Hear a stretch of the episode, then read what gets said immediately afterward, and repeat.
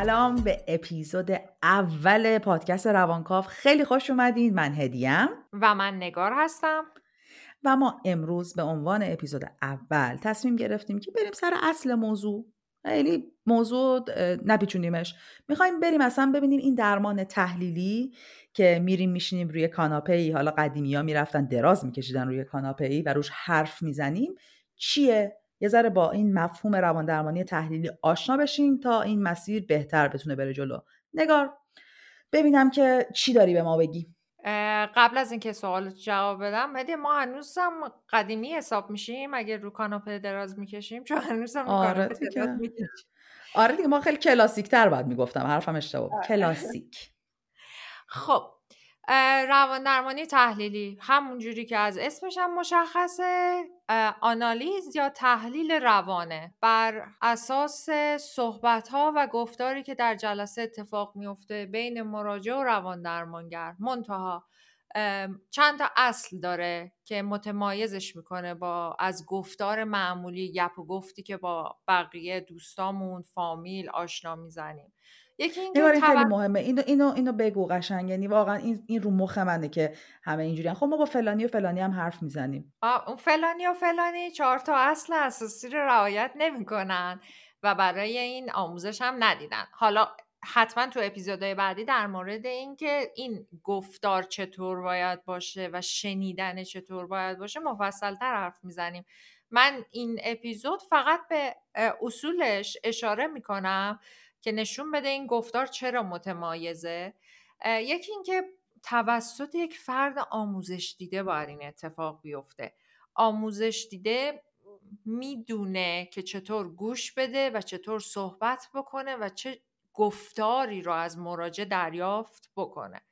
تحت یه چارچوب خاصی قانون خاصی باید اتفاق بیفته. هر گفتاری گفتار روان درمانه نیست. قوانین رو هم بعدا در موردش مفصل حرف می‌زنیم.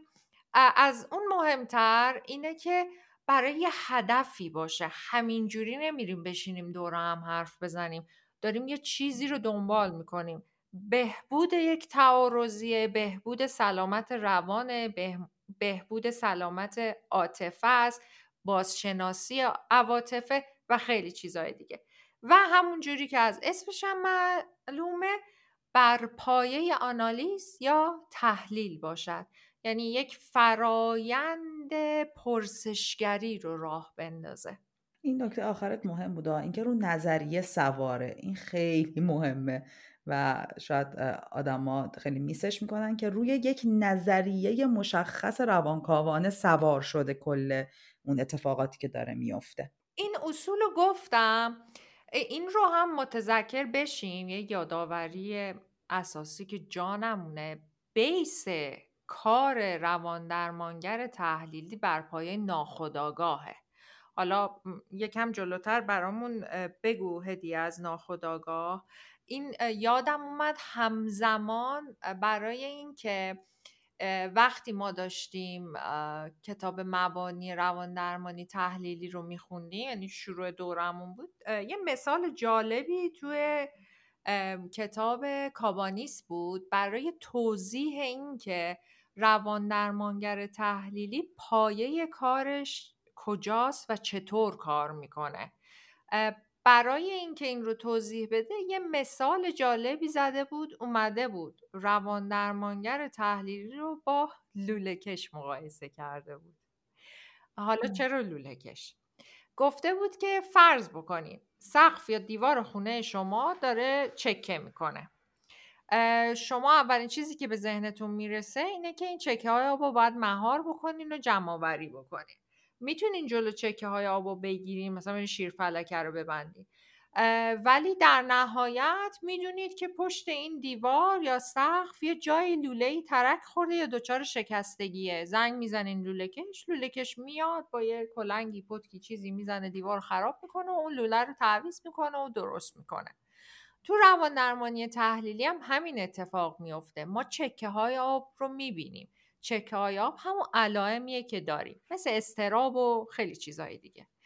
منتها روان درمانگر تحلیلی نمی‌تونه بیاد با پتک یا با کلنگ بزنه دیوار روان رو خراب بکنه بره سراغ لوله. میاد چیکار می‌کنه؟ میاد با یک زرافت در طول زمان بیشتری میره سراغ اون شکستگی ها و اون ترک ها عالی بود خیلی مثال جالبیه. آدم اولش که میشنوه میگه چی؟ لوله کش و روانکاو. بعد که نگاه می‌کنه می‌بینه او چرا که نه. ببین من می‌خوام یه ذره این حرف تو رو بستش بدم. می‌خوام برم پشت اون دیواره. خب به خاطر اینکه ما می‌دونیم از روانکاوی و درمانهای تحلیلی که حرف داریم می‌زنیم اصلا خود به خود داریم از ناخداگاه هم حرف می‌زنیم دیگه. من می‌خوام خیلی ساده و خیلی ابتدایی بیام یه چیزایی از ناخداگاه بگم که دستمون بیاد توی مسیر داریم در مورد چیا حرف می‌زنیم. ببینید ناخداگاه بسیار گسترده است و بخش های متفاوتی داره که ما با خیلیاش امروز کار نداریم. فقط می‌خوام برم سر وقت یک بخشیش. و اون بخش از ناخداگاه جاییه که مسائل سرکوب شده ما هستن. یعنی چی؟ یعنی ما به طور آگاهانه به یک بخشی از اون متریال و یا کلش اصلا دسترسی نداریم یا اگرم دسترسی داریم به حالت تحریف شده است. می‌خوام یه مثال براتون بزنم. شما دیدین توی یه خونواده یه اتفاقی میفته؟ هر کسی تو اون خونه یه شکلی یادش میاد. یکی اصلا یادش نمیاد. میگه ای مگه این اتفاقم افتاد؟ مامان یه جور یادش میاد بابا یه جور یادش میاد خواهرم یه جور من یه جور. خب؟ این یعنی اینکه یه چیزی اون اتفاقه یه بخش هایی ازش برای ما سرکوب شده. یه چیزی رو میگم همیشه یادتون بمونه. همه متریال روانی ما توی هر سطحی که باشند انرژی دارن. خیلی فیزیکتور شد و اصلا رفتیم از روانکاوی بیرون. ولی وقتی وقتی داریم میگیم که انرژی دارن یعنی حتی اگه سرکوب میشن هم دارن وول وول می‌خورن اون پایین. دلشون می‌خواد برگردن بیان کجا برگردن بیان؟ بالا تو آگاهیمون. ولی یادمون باشه یک دلایلی وجود داشته که اصلا همون اولین سرکوب اتفاق افتاده دیگه. حالا این دلایل می‌تونه بیرونی باشه می‌تونه درونی باشه. ایشالا مفصل در مورد همش صحبت می‌کنیم. پس ما احتمالا اون بخش آگاهمون دلش نمی‌خواد که اینا برگردن بیان بالا. یعنی ببین یک دعوایی کلا درون ما. همش در حال کشمکش و این اتفاقات عجیب غریب داره میفته و در نتیجه این کشمکش ها یک جور مصالحه یا compromise باید اتفاق بیفته. برای اینکه حالا اون انرژی ها هم یه جورایی با هم دیگه چی میگن regulate بشن یه جورایی تنظیم بشن. اون چیزهایی که در ما سرکوب شده یه بخشیش تغییر شکل پیدا می‌کنن و برمیگردن میان بالا. به اصطلاح میگیم disguised شده هستن. مثالش هم بخوام بازم براتون بزنم اینه که انگار گیریم کردن. من یه فیلم میگم بریم ببینید. نگار تو دیدی میسیز داوت فایر رو همون که مبدل میپوشه برمیگرده. آفرین. دقیقا. آره این فیلم فیلم باحال و خندهداری هم هست ولی حالا یه سری نکات آموزشی هم داره. اگه دوست داریم بریم ببینید میسیز داوت فایره که این آدم با زنش مشکل داره و از خونه میره بیرون. ولی به حال به خاطر دلتنگی برای بچه هاش و اینا میره خودش رو شبیه یک زن می‌کنه و به شکل یک ننی برمیگرده دوباره توی همون خونه و توی همون فضا. یعنی خیلی از چیزهایی که برای ما اتفاق افتاده هم همینجوری خودشون رو گیریم می‌کنن شکلشون رو تغییر میدن جاشون رو تغییر میدن و برمیگردن. ولی یه نکته خیلی مهم وجود داره. اون آقاهه که لباس زنونه پوشیده همچنان آقاه دیگه و توی روان ما اون چیزهایی که تغییر شکل پیدا کردن اصلشون ماهیتشون. که برای آگاهی ما ناخوشایند بودن همچنان همونه و باعث میشه که ما دوباره دچار حالا رنج و ناراحتی و اینجور چیزا بشیم. حالا ما توی درمانای تحلیلی می‌خوایم چیکار بکنیم؟ همون جوری که نگار گفت می‌خوایم بریم پشت اون چیزهایی که داریم می‌بینیم اون چیزهای تغییر شکل یافته بریم به اون لوله خرابه برسیم. پس چیکار می‌کنیم؟ میایم به اصطلاح بازم تریس بک می‌کنیم. یعنی این نشونه ها رو اون چکه چکه ها رو سرش رو می‌گیریم. کم کم میریم این ور ور میریم این بر... میریم این ور منظورم اینه که میریم جاهای مختلف رو میگردیم نگاه می‌کنیم ببینیم از کدوم مسیر می‌تونیم با کمترین خرابی بریم تو و سرمنشأ اون حالا جایی که داره حال ما رو بد می‌کنه پیدا می‌کنیم. این خیلی ساده بوده یعنی خیلی جای حرف داره. ولی می‌خوام که توی اپیزود اولی ذره کوتاهش بکنیم که مسائلم خیلی پیچیده نشه. من یه جمله رو دوست دارم که بگم و نظر تو رو نگار در موردش بدونم چون فکر می‌کنم اینم جزء اون مسائل اساسیه که آدما باید در مورد درمان تحلیلی بدونن. این جمله فروید که توی کتاب مطالعات بر هیستریش میگه که ببین دستاورد روانکاوی چیه؟ اینه که ما بتونیم یک رنج نوروتیک تو پرانتز بعدا در موردش حرف می‌زنیم نوروتیک چیه؟ ما بتونیم یک رنجی رو تبدیل به یه ناخشنودی معمولی بکنیم. ببین این جمله می‌تونه خیلی برای آدما ناامید کننده باشه و من می‌خوام تو یه در مورد این جمله نظر تو بگی چون خودم این جمله رو خیلی دوست دارم. گفتم تو هم یکم در موردش حرف بزنی. خب جمله جالبی رو هم یادآوری کردی. فکر کنم راحت ترین راه برای رسیدن به این جمله اینه که ما وقتی میریم روان درمانی انواع مختلفش.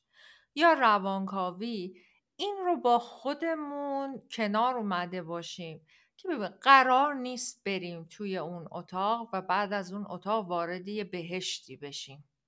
که همه چیز گل و بلبل شده دیگه اتفاق بدی وجود نداره دیگه غم و غصه ای نیست اندوهی نیست عصبانیتی نیست.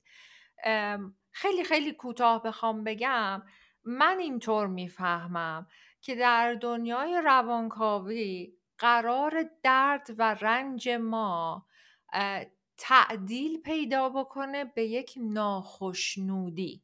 حالا چرا تاکید ما روی ناخشنودیه؟ برای اینکه متذکر بشیم که یک سایدی از زندگی که به اصطلاح احساسات منفی یا ناخوشایند هستند از ما حذف نخواهند شد. فقط ظرف ما برای تجربه کردنش به قدری بزرگتر خواهد شد که دیگه شبیه رنج و دردهای عمیقی که ما رو دیسفانکشن می‌کنه کارکرد ما رو از بین می‌بره نباشه.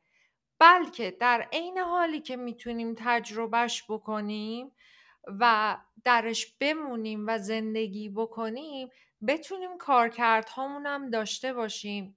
انقدر تلاش نکنیم ازش فرار بکنیم یا در بریم یا نادیدش بگیریم. چرا که همونطوری که تو اشاره کردی تمام اینها دارای انرژی روانی هن و ما هر چقدر بیشتر سعی بکنیم ازشون روی برگردونیم بیشتر به ما درد وارد می‌کنن. تفاوتی که خیلی خودم همیشه دوست دارم تکرار بکنم اینه که ما میایم روان درمانی به خاطر رنج و تعارضاتی که داریم تجربه می‌کنیم. قرار نیست تو اون اتاق دیگه به نقطه برسیم که تعارضی وجود نداره. قرار تو اون اتاق به این برسیم که چطور تعارضاتمون رو تحلیل بکنیم و از دل تعارضاتمون شناخت پیدا بکنیم و بعد برسیم به انتخاب کردن. یعنی چی؟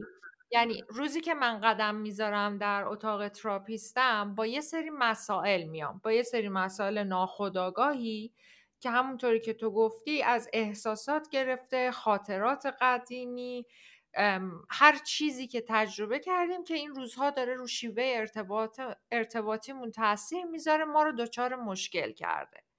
میایم توی اتاق تراپی برای اینکه بفهمیمشون.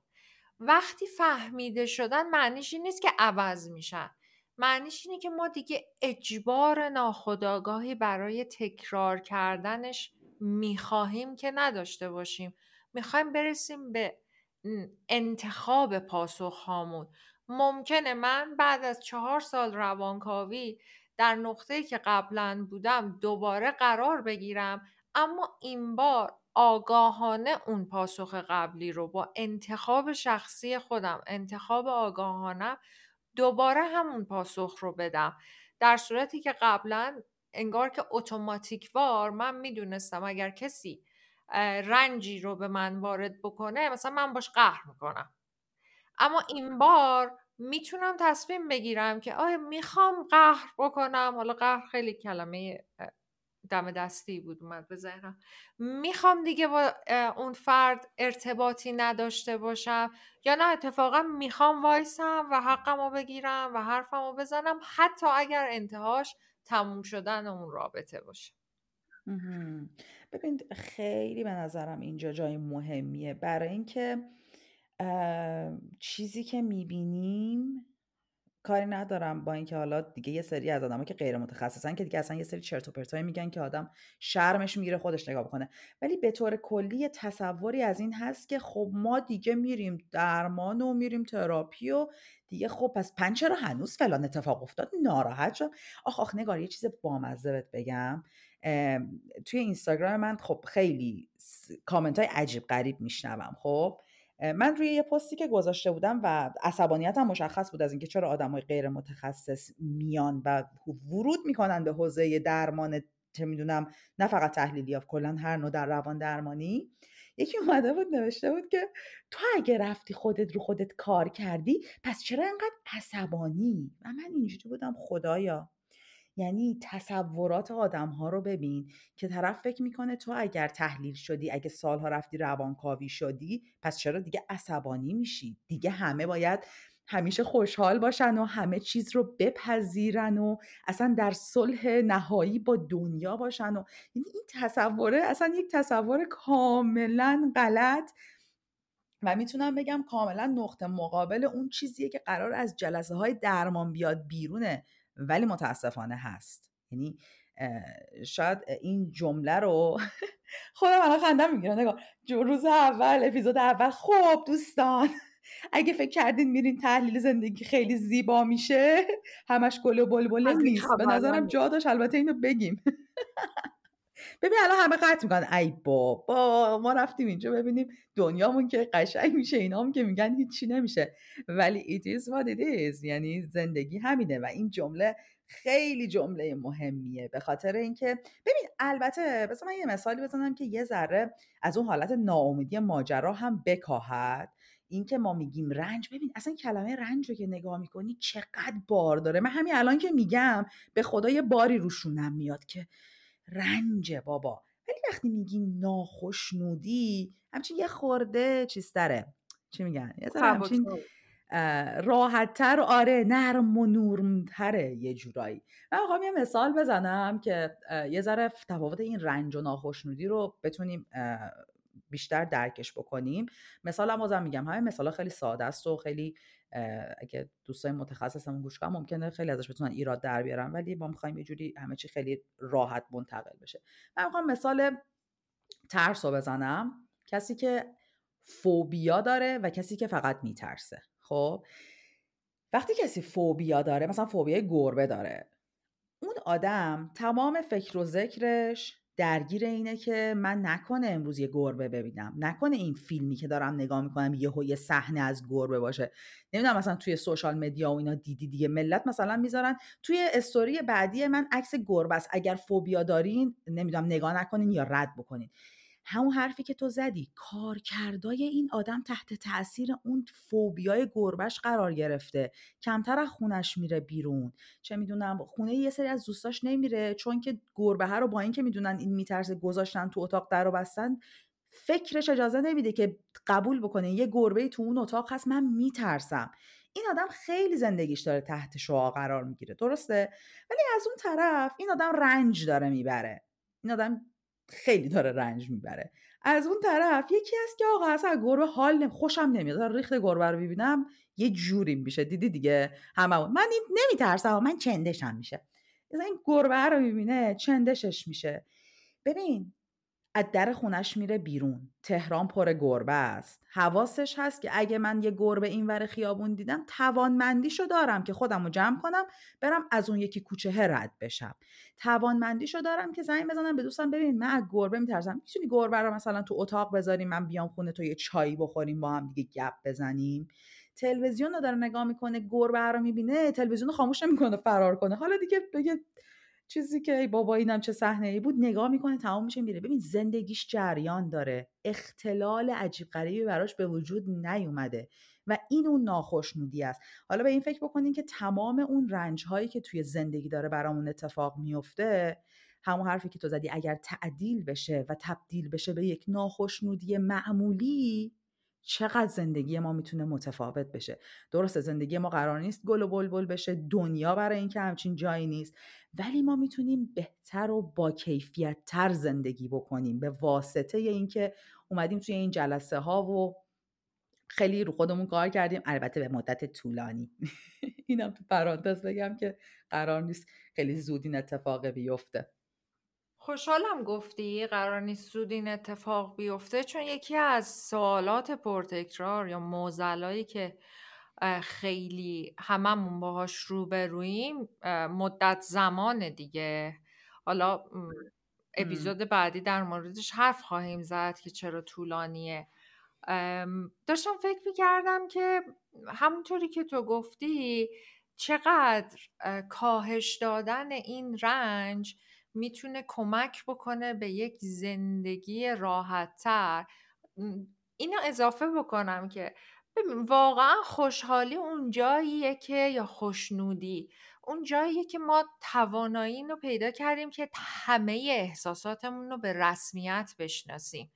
یعنی این جمله ای که تو خود تحلیل رفتی پس چرا عصبانی میشه یه انتظار خیلی نمی‌دونم بگم افسانه واریه که آدم یک سایدی از زندگی رو اصلا نداشته باشه یه سری احساسات رو نداشته باشه. مگه قرار مثلا ما تو آخر عمرمون گریه نکنیم که قرار باشه تا آخر عمرمون عصبانی نشیم؟ این میگم ظرف تجربه احساسی وقتی بزرگتر میشه اعتبار به همه حس ها داده میشه واقعا زندگی یک روی دیگه ای پیدا می‌کنه. یک از اونجایی که هیچ وقت سیستم های تربیتی ما اجازه ندادن که ما احساساتمون رو کامل بروز بدیم رسیدن به همین ابراز احساسات واقعا این مسیر رو خیلی راحت تر می‌کنه آره دیگه ببین مثلا همین که من بدونم از فلان موضوع عصبانی میشم و حالا یاد بگیرم و بدونم چجوری عصبانی میشم و چجوری دیل می‌کنم و بعد اون موقعیت رو چجوری دارم مدیریت می‌کنم با اون وضعیتی که تو هیچی نمی‌دونی اصلا نمی‌دونی عصبانی شدی. بعد اینو دیسپ... اینو جابجا می‌کنی می‌بری یه جای دیگه اینو تغییرش میدی یه جور دیگه آسیب می‌زنی به خودت یا به بقیه. یعنی خیلی اتفاقای قشنگی میافته. نگار تو تحلیل الان که دارم فکر می‌کنم. خیلی جای خوبیه. برین همه برین تحلیل. دیگه بستگی به اشتیاق داره دیگه. اگه یکی مثل تو پر اشتیاق باشه معلومه. خیلی مسیر قشنگی آره. آره. من نمی‌دونم که ما باید نگهش داریم. چون اپیزود اولم هست. نمی‌خوام خیلی به قول معروف بمبارون اطلاعاتی بشن آدم ها و دوست دارم که نظرات رو بخونیم. بهمون feedback بدین که چقدر سخت حرف می‌زنیم چقدر دیگه زیادی آسون داریم حرف می‌زنیم. جاهایی که مبهمه ازمون بپرسین. هم اینستاگرام من هست هم اینستاگرام نگار هست. اگه توی social media ما رو دنبال کنین همینجا می‌تونین هر جا که دارین گوش می‌کنین برامون کامنت بنویسین. چون این feedback های شما خیلی به ما کمک می‌کنه که این مسیر رو بهتر بریم جلو. چون واقعا نگار تعریف کنم خودمون. نمونه داخلیشو ندیدم عزیزم. کسی بخواد بیاد این مدلی یه ذره مفاهیم عمیقتر و تحلیلی تر رو بیاد و در موردش حرف بزنه. برای همین فیدبک شما کسایی که دارین گوش میدین بهترین ابزار برای ما که بتونیم اینجا کانتنت بهتری براتون تولید بکنیم و بهتون حالا تو هر سطحی بتونیم کمک بکنیم. خوشم میاد دنبال حاشیه میگردی من عاشق حاشیه‌ام. ببین دقیق من سر کارم که با هم دیگه بودیم نگاه من که حاشیه دوستم و زندگی با حاشیه باحاله هیجان انگیز میشه. آره بذار یه ذره حاشیه تولید آره. بشه از دل حاشیه کلی متریال میاد. منم باهات موافقم. همینجا نگهش داریم که نه خسته کننده بشه هم بتونیم یه مسیری پیدا بکنیم از نظر آدم هایی که بهمون گوش میدن برای اپیزودهای بعدی. از سمت خودم مراقب خودتون باشین تا اپیزود بعدی خدا نگهدار. خیلی خیلی مراقب خودتون باشین و خیلی خیلی بیشتر مراقب روانتون باشین که هیچ از اندازه خودتون نمی‌تونه مراقبش باشه و هیچی هم مهمتر از اون نیست. تا اپیزود بعدی خدا نگهدار.